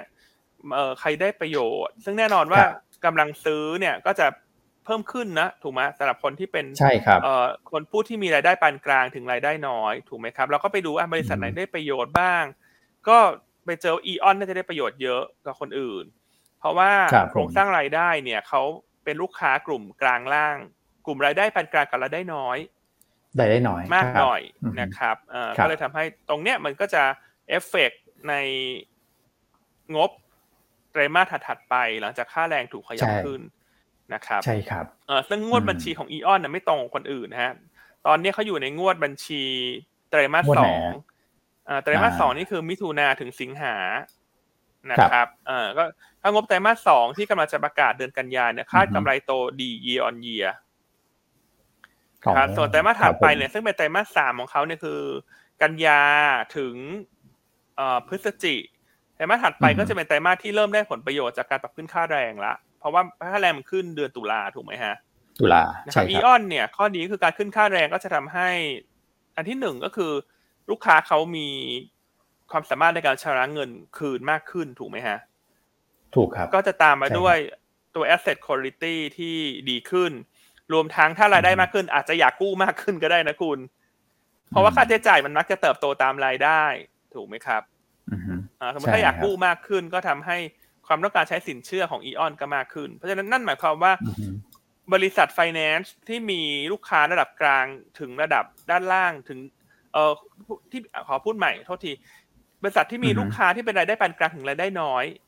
จะได้ประโยชน์ มากกว่าอืมใช่ครับ บริษัทที่จับลูกค้าปานกลางถึงรายได้มากถูกไหมฮะถ้าเช่นถ้าจับไว้คอลล่า หรือจับพนักงานกินเงินเดือนเนี่ย ไม่ไม่ได้ประโยชน์ ถูกไหมไม่ได้ฮะเพราะว่าครับเงินเดือนมันไม่ได้ขึ้นครับตามค่าแรงเนอะ ถูกไหมฮะเพราะว่าถือว่ามากกว่าค่าแรงอยู่แล้วเพราะฉะนั้นก็เลยไปอือฮึเจาะเจาะเจาะแล้วก็ไปหาหาหามาเนี่ย ว่าค่าแรงขึ้นอะใครได้ประโยชน์ก็ เจอว่าอีออนนี่ดูจะเด่นกว่าคนอื่นเยอะนะคครัรับบราคาปัจจุบัน PE 9.9 นะถือว่าไม่แพงเพราะวันนี้เราก็พยายามหาหุ้นที่มันเป็นแบบ value อะ value defensive ถูกไหมฮะ มันก็จะสามารถถูกครับเคลื่อนไหวได้ดีกว่าตลาดได้ แล้วก็ dividend yield ปีละเกือบ4%เพราะ ฉะนั้นวันนี้ก็แนะนำตัว trading เนี่ยเป็นตัว EON ครับผมนะครับส่วนตัวถัดไปเนี่ยก็เลือกแบงค์เนาะอันก็ยังเลือกแบงค์อยู่นะครับไม่ว่าจะเป็น K-Bank ถ้าวันนี้ระหว่างวันลงแรงเนี่ย ได้หาจังหวะเล่น rebound ได้ เพื่อที่จะไปขายวันพุธ เพราะวันพุธเนี่ยมันมี MSCI รออยู่และ K-Bank เนี่ยมีประเด็นบวกเฉพาะตัว เพราะว่าถูก add เข้าสู่ดัชนีในรอบนี้นะครับและ K-Bank เนี่ยให้มันเป็นอีกหนึ่งทางเลือก ถ้าลงมาแรงจะหาจังหวะเล่น rebound เพราะมีเรื่องบวกเฉพาะตัวรออยู่ ส่วนตัวที่เลือกเนี่ยวันนี้เลือก SCB นะครับ อย่างที่เราแชร์ไปแล้วในสัปดาห์ที่แล้วว่า SCB ราคาปัจจุบันเนี่ยต่ำกว่า KBank มากเกินไปนะครับ แล้วถ้าจะเอาปันผลครึ่งปีแรกเนี่ย KBank เขาประกาศมาละ50สตางค์ ส่วน SCB เนี่ยเราคาดที่บาท40ถึงบาท50เพราะฉะนั้นถ้ามองต่อหน่วยเนี่ย SCB มากกว่าขณะที่ราคาหุ้น SCB ถูกกว่านะดังนั้นถ้า มอง short term เรื่องปันผลระหว่างการ SCB ก็น่าสนใจกว่า ขณะที่ overhang เรื่องของ Bitkub เนี่ยก็ถือว่า clear cut ชัดเจนแล้วนะครับ ว่า SCB ก็ประกาศยกเลิกธุรกิจธุรกรรมดังกล่าวไปแล้วนะครับ ก็เลยแนะนำเก็งกำไรตัว SCB เนอะก็อาจจะรอจังหวะหาจังหวะถอยหน่อยนะครับ ตัว SCB วันนี้อืมครับผมอ่านะครับก็เป็นสามตัวเนอะที่ใช่ก็พยายามคัดสรรมาเนอะวันนี้ตลาดจริงๆก็โดยรวมมันจะเลือกยาก ครับครับอ่าแต่แต่อืมแต่กลุ่มที่มันจะลงเนี่ยสมมติถ้าราคาหุ้นอาจจะเปิดไม่ได้ลงแรงหรือครับเอ่อหาจังหวะ SBL วันนี้ก็อาจจะดูประกอบแบบพวกอิเล็กทรอนิกส์อะไรอย่างเงี้ยหรือว่าดิจิ t a ลทรานส์ฟอร์เมชันถ้าถ้าเขา SBL ได้เนอะเพราะส่วนใหญ่น่าจะ SBL ไม่ได้เขาเป็นหุ้นไซส์กลางไม่มีไม่ได้นะไม่ได้อยู่ในเส้นร้อยใช่ไหมไม่ค่อยมีใช่ครับไค่แต่อยแปลว่าถ้ามีก็หุ้นเทคดีโปรฟิตละกันเทคโปรฟิตเทคโปรฟิตไปก่อนนะครับ ครับอืมครับผม โอเคอะตัวสุดท้ายแล้วคุณอ้วน ครับคุณแชมป์เลือก TU มานะก็ก็ตรงธีมนะครับผมว่า TU หุ้นก็อยู่ในโซนด้านล่าง แล้วก็ส่งออกอะไรก็ได้ด้วยนะครับแล้วก็เป็นแบบพวก defensive นะแนวต้าน 17 บาท 80นะครับแนวรับ 17 บาท 10 แล้วก็ stop loss ถ้าต่ำกว่า 16 บาท 60นะครับเพิ่มเติมนิดนึงผมเห็นฟิวเจอร์เนี่ยก็ call ลงมาอยู่นะแต่ว่าอันนี้ยังยังมีเวลาอีกไกลเลยครับ แค่ดูอารมณ์เฉยๆว่าช่วงแรกอารมณ์นักลงทุนมองเท่าไหร่ก็ลบอยู่ประมาณสัก1.5ถึง2% ราวๆนั้นนะครับแต่เขาเปิด9โมง45นะนะเพราะฉะนั้นนักลงทุนก็อาจจะเอาตรงนี้เนี่ยเป็นเป็นไกด์สำหรับวันนี้เอ่อตอนที่เขาเปิดไปแล้วได้ก็คงจะเห็นภาพมากขึ้นแหละนะครับอะโอเคฮะโอ้ตลาดอินโดตอนแรกดูลงหนัก ตอนนี้ก็ตีตื้นขึ้นมานะครับเอาครับโอ้โหมาเลเซียอะมีนี่เวลาเหลือฮะอะมาเลเซียเป็นไงฮะคุณอ้วนก็บวกนิดนึเล่งนเขียว โอ้โหจิตใจทำด้วยอะไรฮะ เล่นเขียวไปเลยครับผม ก็ประเทศในกลุ่มทิปก็อย่างนี้แหละฮะ มันมันก็ดูอ่าแข็งแรงกว่านะครับใช่เออแต่ฮะเราก็อย่าไปคิดว่าจะเขียวนะเอาเอาเอาเอาใช่ใช่อันนี้ใช่แดงแดงอ่อนแล้วกันแดงแดงอ่อนแล้วกัน คือเออระหว่างครับวันผมแดงเข้มแล้วปิดแดงอ่อนอย่างนี้แล้วกันมันก็ดูโอ้ยนี่สุดยอดแล้วมีกำลังใจในการสู้นิดนึงเนาะนะครับใช่ฮะอะคุณพี่ท่านหนึ่งถามว่า Singer ได้ประโยชน์ไหมว่าอันว่าก็ได้ประโยชน์นะครับเรื่องของค่าจริแรงก็งได้นะครับแต่ราคาหุ้น Singer ต้องบอกว่ามัน คือมันไม่เหมือน AEON นะคุณ Singer เขาอยู่ข้างบนใช่ครับเลยคุณใช่ครับเขาอยู่ข้างบนนะฮะเขาอยู่ข้างบนนะฮะ อันนี้มันขึ้นอยู่กับคุณชอบอยู่ข้างบนหรืออยู่ข้างล่าง แต่อันน่ะจะเน้นแบบอยู่ข้างล่างอะคุณ conservative ไปก่อนดีกว่า PE ต่ำไปก่อนดีกว่า นะแต่ถามว่าได้ประโยชน์ไหมได้ประโยชน์ฮะคือจริงๆ ถ้าเกิดว่าพูดถึงแบบพวกเอ่อ consumption ที่เกี่ยวข้องกับ consumption พวกค้าปลีกพวก finance อะไรพวกเนี้ยได้หมดอะฮะถ้าเกิดว่าดูทาง sector นะ แต่ว่า ได้มากได้น้อยอีกเรื่องหนึ่งอันนี้หนึ่งอันที่สองก็คือหุ้นนี่แหละ จังหวะนะครับพี่อันก็ดูมาหมดแล้วแหละนั่งไล่คอดูทุกตัวแล้วถูกไหมแล้วก็มาเจออีออนใช่ที่ราคาอยู่ในโซนด้านล่างครับผมใช่คือ listing โดยรวมมันได้ประโยชน์แหละเพียงแต่ใครได้มากได้น้อยไงเราก็ต้องไปเลือกว่าคนที่คนที่เราคิดว่าได้มากอะมาแนะนำถูกไหมใช่ครับ ใช่ครับ อืมอืมอะเนี่ยคุณแม็กมีเสริมไหมฮะตอบคำถามนิดนึงหลายๆท่านรอฟังเสียงรอรอคุณแม็กอยู่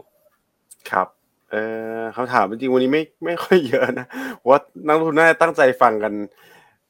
โอ้โหมีแต่เลขผมเด็ดว่าครับเดี๋ยวผมหาก่อนใช่อืมคือผมว่าเราเราตอบคำถามในใจนักลงทุนไหมพี่พี่อันคุณแม็กเหมือนแบบ ตั้งแต่เริ่มรายการเนี่ย ฉันอยากรู้เรื่องเฟดอะพี่อันก็จัดมาให้นะครับ เรื่องแต่ละเรื่องอัปเดตหน่อยเป็นยังไงราคา commodity เป็นยังไงอะก็ก็จัดมาให้นะครับ ค่าแรงก็เป็นอีกเรื่องหนึ่งที่คนถามเยอะวันนี้นะอืมเราก็ตอบครัคำบถามให้เรียบร้อยแล้วอืม ครับผมครับผมครับ อืมก็จะเป็นเพราะว่าเรานำเสนอไปหมดแล้วด้วยแหละคำถามมันจะไม่เยอะเลยท่านอาจจะบอกว่า วันนี้ฉันไม่อยากจะถามเลยแล้วฉันรอดูตลาดเปิดเท่าไหร่นั่นแหละฉันขอฟังเงียบๆของฉันก่อนโอ้อืมนะครับอืมก็อย่าไปแต่ตต้กเรียนใจว่ามากไปนะก็เน้นย้ำอีกครั้งหนึงอย่าไปตกใจอืมคุณโพเวลมากไปเอาจริงใช่ครับใช่ใช่ครับผมๆอะอะ คุณแม็กว่าไงนะฮะเมื่อสักครู่ครับอ๋อไม่จะแค่เรียนว่าในช่วงของต้นสัปดาห์เนี้ยครับวันจันทร์อังคารพุธอะปัจจัยมหภาคไม่ค่อยมีด้วยนะครับถ้ามีก็คือวันวันพุธเย็นเลยอะนะครับที่มีตรง CPI ยูโรโซนเพราะฉะนั้นว่าสามวันนี้อาจจะเปิดโอกาสให้แบบโอเค มีการเก็งกำไรก็ได้นะถ้าสมมติตลาดมันเริ่ม settle แล้วนะครับถ้าวันนี้ลงเยอะไปเนี่ยก็เก็งกำไรข้ามวันได้ผมว่าพรุ่งนี้มันไม่ได้มีปัจจัยอะไรที่มันจะมากระทบเชิงลบแล้วล่ะนะครับมีมีแค่ เล็กๆน้อยๆเองเป็นเขาเรียกว่ายิบย่อยนะครับ ก็จะไปโฟกัสจริงๆก็วันศุกร์นู่นเลยนะครับ ก็รีแคปมานี้แล้วกันนะครัใช่ครับอะถ้าอย่างนี้ก็ภาพสัปดาห์นี้อันว่าสองถึงสามวันแรกเนี่ย มันเป็นช่วงตลาดอาจจะสะดุ้งนิดนึงแล้วกันสะดุ้งนะครับอ่าสะดุ้งนิดนึงเพราะฉะนั้นก็มองว่าเป็นโอกาสในการเข้าสะสมแล้วกันนะครับอืมเพราะว่าสุดท้ายสะดุ้งเสร็จแล้วก็ลืมฮะ อืมพอสะดุ้งนะอะเขียนไว้ก่อนพอสะดุ้ง นะครับแล้วเดี๋ยวเรามาดูกันไอประโยคเนี้ยผมเขียนตามพี่อันทีไรแล้วอื้อหือคือมันต้องมาทุกสะดุ้งทีนะบ้างนะคุณใช่ถ้าทันทีรอบโลกก็ลงครับขนาดเนี้ยแต่เวลาสะดุ้งเราต้องมีสติการก็พูดอย่างนี้แล้วกันใช่แล้วคือเราถ้าเรารู้ว่ามันลงเพราะอะไร มีสติเนี่ยมันก็หาจังหวะซื้อได้ไงถูกไหมฮะอืมแล้วที่สำคัญคือครับซื้ออะไร ซื้อเพราะอะไรครับถูกไหมฮะ อ่าใช่ฮะก็ก็หยวนต้าน่าจะตอบโจทย์ท่านครบ ครับผมอืม โอ้โหโอเคพี่อ้วนครับนี่ตอนแรกผมดูตลาดครับอินโดเปิดลบ 1.5 ตอนนี้เหลือ 0.9เองครับเออนะฮะนั่นดีฮะถ้าเปิดลงไปเยอะๆเนี่ยผมว่าแรงแรลลี่พร้อมพร้อมแรลลี่อยู่นะเอเชียใต้นะครับอืมใช่อันคิดว่านักทุนสถาบันครัน่ะบก็รอจังหวะอยู่นะ เพราะว่า year to เอ date อตังค์เขาเยอะนี่ขายไปเขาขายไปต้องแสนหนึ่งหมื่นล้านนะคุณ แล้วนี่มันจะปลายปีใช่แล้วใช่คุณ แล้วเดี๋ยวปลายปีมันจะมีฮะเงินแบบพวกกองทุนสิทธิประโยชน์ทางภาษีอะก็กลายว่าถ้าเขาถือฮะเงินสดมากเกินไปอะเขาก็อาจจะต้องแบบ ถึงเงินสดลดหน่อยไหมเพราะเดี๋ยวจะมีเงินสดใหม่เข้ามาด้วยนะถูกไหมครับ ใช่ครับพี่อันอืมครับแล้วผมยิ่งยิ่งขยับไปเนี่ย อีกไม่กี่วันก็เดือนเก้าแล้วคุณเก้าสิบสิบเอ็ดเนี่ย ซึ่ง high season ของการซื้อกองทุน เพื่อประโยชน์ทางภาษีมันจะเป็นเดือนสิบเอ็ดกับสิบสองมันก็อีกไม่นานแล้วนะฮะอืมอือฮึครับ ครับผมนะครับ อันนี้เหมือนพี่อันไปไปสะกิดพี่กองทุนในประเทศนะฮะตังค์เขาเยอะจริงนะปีนี้ก็เออหน้าตักเขาเยอะอะประเด็นนี้น่าสนใจนะ เพราะว่า